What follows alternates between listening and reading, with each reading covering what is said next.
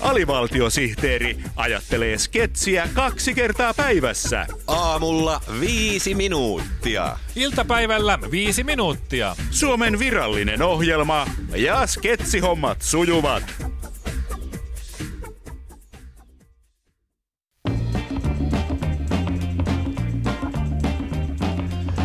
Ajankohtaisohjelma Horinaa ja Jorinaa.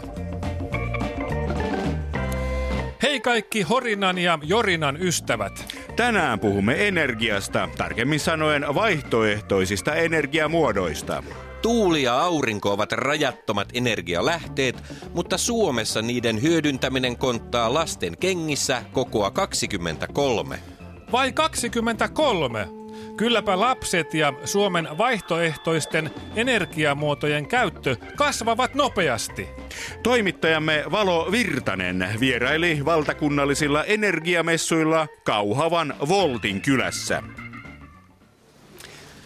Fossiiliset polttoaineet ovat kohta historiaa, kuten fossiilit. Ja kohta on koko ajan yhä lähempänä. Miksi emme ole jo siirtyneet tai siirtymässä tuulivoiman käyttäjiksi, energiakonsultti Raija Propelli? Tuulivoiman suurin ongelma on se, että aina ei tuule. Aha. Ja eniten energiaa tarvitaan silloin, kun on kova pakkanen, ulkona ei tuule ja kaamos on pohjoisen ihmisten ainoa ilonaihe. Aha. Nyt tuulivoima-alalla ollaan kuitenkin läpimurron kynnyksellä tämän tyynen sään ongelman kanssa.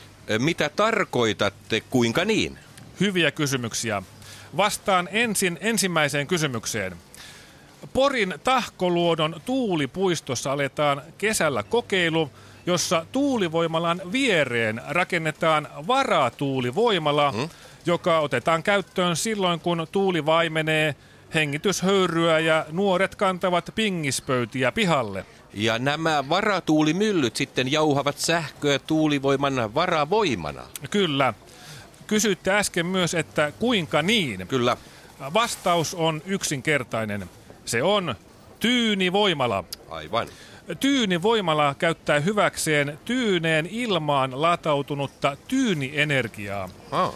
Ensimmäinen tähän teknologiaan perustuva tyynipuisto valmistuu Myrskylän Hyövinkylään syksyllä kello 15. Kiitoksia. Olkaa hyvä. Entä miksi aurinkoenergia ei vielä ole astunut fossiilisten energiamuotojen saappaisiin kokoa 45 ilman villasukkaa? Valoaalto-yliopiston energiaprofessori Akku Korhonen. Syynä on ongelma. Aha. Ongelma on lapsen lapsemme, se mitä jätämme heille perinnöksi. Tarkoitatteko arvopapereita, pöytähopeita ja Skorpion-yhtyeen epätäydellistä levykokoelmaa, josta puuttuvat kaikki yhtyeen levyt? Ei vaan sitä, miten ratkaisemme aurinkovoimalassa käytetyn polttoaineen loppusijoitusongelman. Tarkoitatte siis aurinkojätettä, jonka varjo lepää lastenlastemme päällä? Kyllä. Parhaiden aurinkovoimaloiden hyötyprosentti on 40, eli 60% auringonvalosta menee jätteeksi. Jaha. Vielä ei ole ratkaistu, mitä tällä jätevalolla tehdään. Voitaisinko tätä jätevaloa käyttää pimeän Afrikan ongelmien ratkaisemiseen, pimeän työn vähentämiseen ja peiton alla lukemiseen?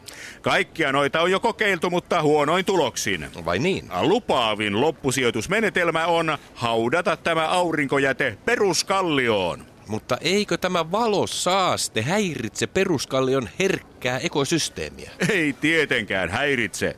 Valon määrä puoliintuu iltaan mennessä, joten ekosysteemi voi nukkua yönsä rauhassa.